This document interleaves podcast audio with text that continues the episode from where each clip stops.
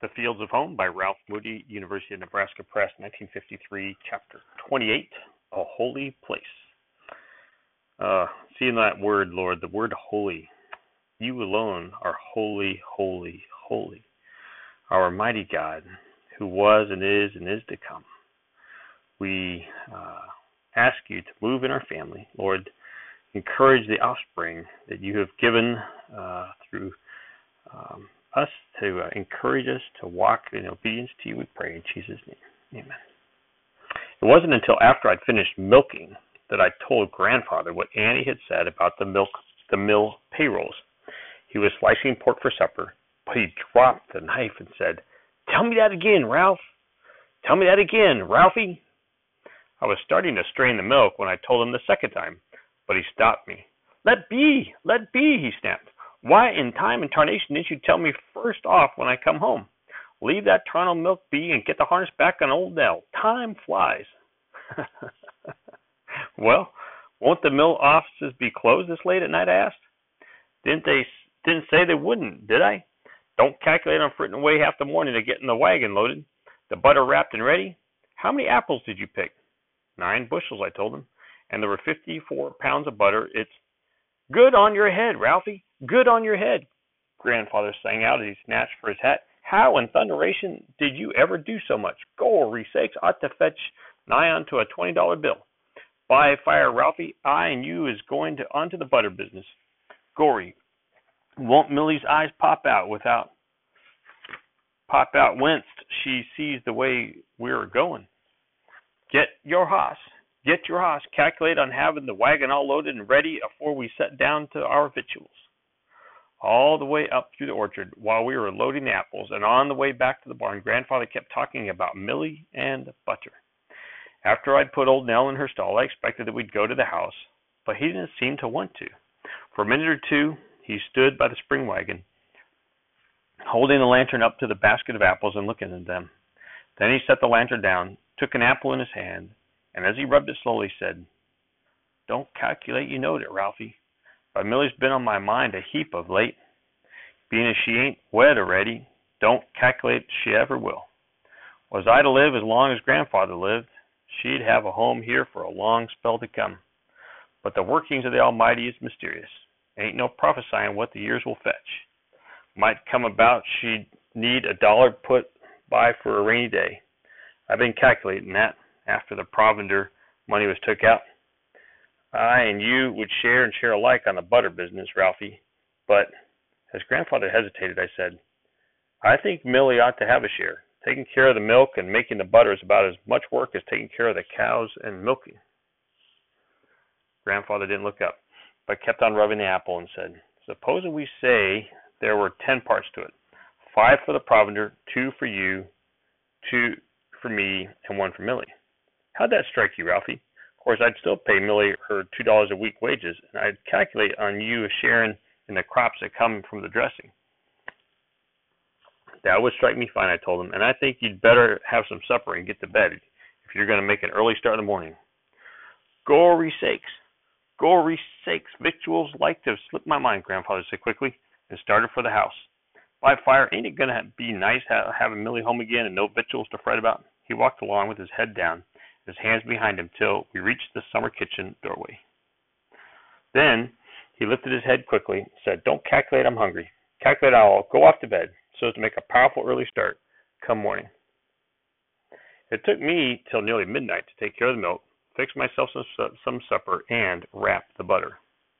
In the morning, Grandfather had to come to my room and shake me before I woke up. It was still dark, and the chimney of the lamp he carried was so smoked that I could only see his outline against its dim light. Victuals on the fire, Ralphie, grandfather said as he rocked my shoulder back and forth. Daylight is fast a coming. And I calculate to be on the road before sunup. Give old Nell an extra quarter of the provender and put the nose bag in the wagon.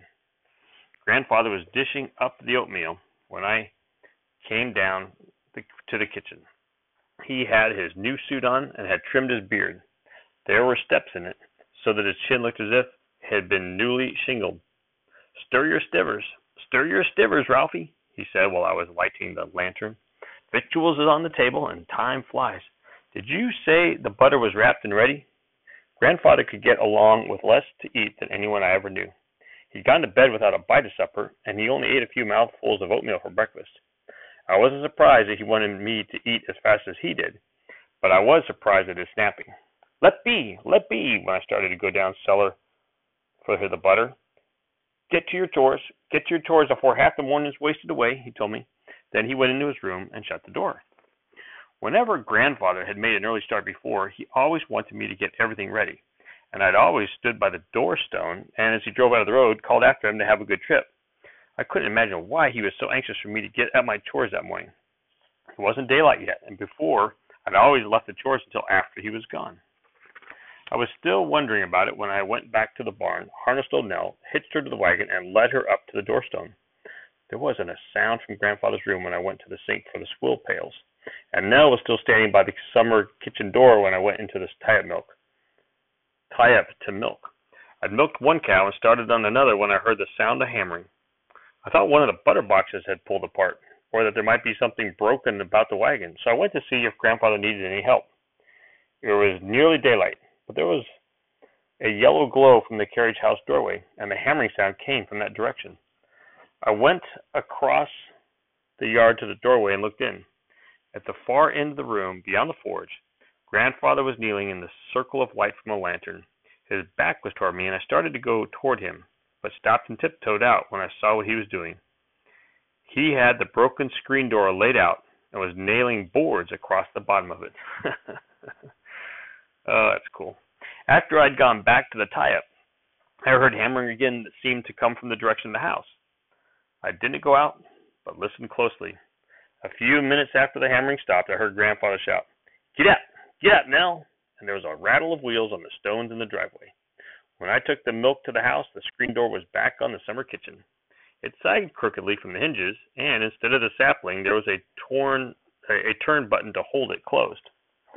There wasn't much fun in ha- hauling rocks off the high field. Now that I'd heard Grandfather tell Mr. Swale he was going to plant it back to Timothy hay, I didn't loaf, and I kept at it all day but I didn't hurry as much as I had before. It was late when grandfather came home. I had the evening chores finished, had taken care of the milk, and was sitting on the door stone when old Bess with old Bess when he drove into the dooryard. He didn't really drive, he just sat hunched down on the seat. Nell was walking slowly. Her head was down and the reins were hanging loosely. And grandfather's hands were folded in his lap. He looked as if he were asleep, and he hardly roused when I went to meet him. All I could think of to say was, Well, I got quite a few stones hauled today. Grandfather's head came up a little, but I don't think he heard. He just looked down at me and said in a tired voice, She ain't nowheres to be found, Ralphie. Then he climbed down over the wheel and walked slowly toward the house. There was nothing I could think of to say.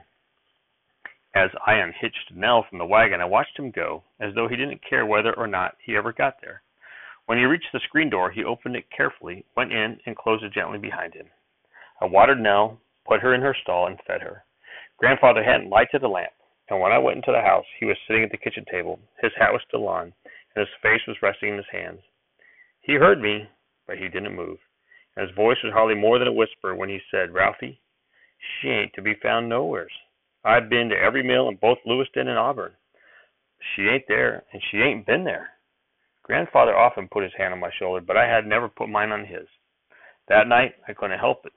I stood beside his chair, and though I didn't more than half believe it, I said, Don't worry. Don't you worry. Millie will come back by and by. This is her home, and she loves it the same way you and I do. Grandfather didn't move his head, but one hand came up and rested over mine. His voice was quavery, but there was warmth, almost joy, in it. You do love it, don't you, Ralphie? I've seen it, Ralphie. I seen it soon as ever you come home from Boston the last time. Your roots was a reaching down into the soil you sprung from.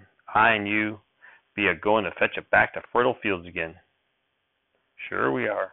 Sure we are, I told him, as his rough old hand patted up and down on mine.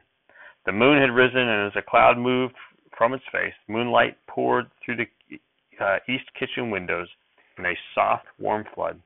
The curtain was half drawn, so that I stood in the shadow but the full richness of the light reached into the darkness of the room and spread around grandfather.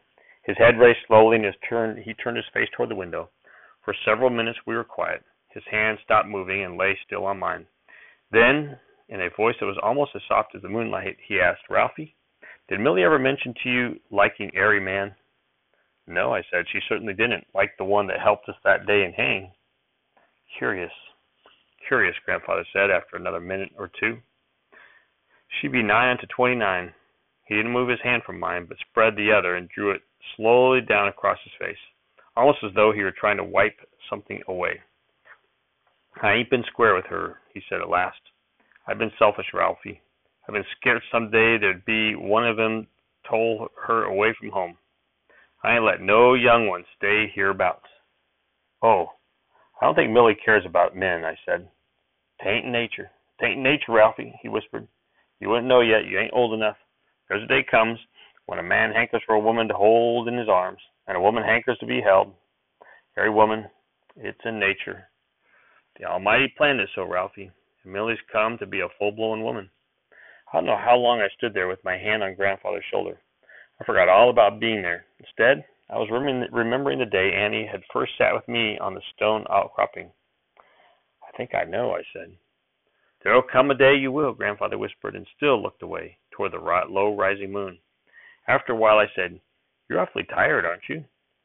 What would you like me to fix you for supper? I think I can make an omelet. Ain't hungry for victuals, grandfather said slowly. Calculate I'd better go to bed. Still, he didn't make any move to go. I slipped my hand out from under his, went to the pantry, and took a glass and the bottle from the cupboard. When I came back, Grandfather hadn't moved from the table. By the moonlight, I measured out a spoonful of the whiskey, stirred in sugar, filled a glass with water from the tea kettle. It was barely warm. Little of the fragrance rose from the liquor, and I wasn't sure Grandfather would take it. I set it down in front of him, and his hand reached out for it almost eagerly. A cloud drifted across the face of the moon, and as if a door were closed, the kitten became the kitchen became dark. Grandfather's chair slid back, and I felt rather than heard him get up from the table. I was afraid he might stumble and reached an arm out toward him as I stepped forward. As I touched him, he was turning toward the south window. The sofa was only a foot or two in front of him, and I caught his arm so he wouldn't bump against it. You needn't to mind, Ralphie, he said. There ain't a softy or a rock or a a or a rock or a tree on the old place I couldn't find when I was stone blind. Just let me set a minute and drink the medicine. I do be a little weary. On the high field, at the top of the orchard, a patch of moonlight lay golden in the blackness. We both must have seen it at the same moment. Mark, grandfather said. Glory be the finger of the Almighty, Ralphie. Slowly, as the clouds moved, this bright spot on the hilltop widened and grew. Stone walls traced their lines across it. Deep shadows of the orchard trees dotted it here and there, as it spread, the whole picture was framed in the dark fringe of the pine woods. As slowly as the moonlight swelled, I realized grandfather was whispering. The sound was hardly more than a light breeze makes in a field of ripened grain. I bent my head closer to him and could just make out the familiar words, Hallowed be thy name. I felt as almost as though I had broken into a holy place and moved far enough away that the sound was only the breathing of air through his beard. But in my, mind I followed the words of the prayer. When it ended, Grandfather said aloud, Here, Ralphie, here. Dump it into the swill pail. Don't need no medicine tonight. Calculate I'll go to bed. That is interesting. Very good, very good chapter. Grandfather's love for and zeal to go find Millie and his disappointment, but Ralph's uh, empathy and love for his grandfather.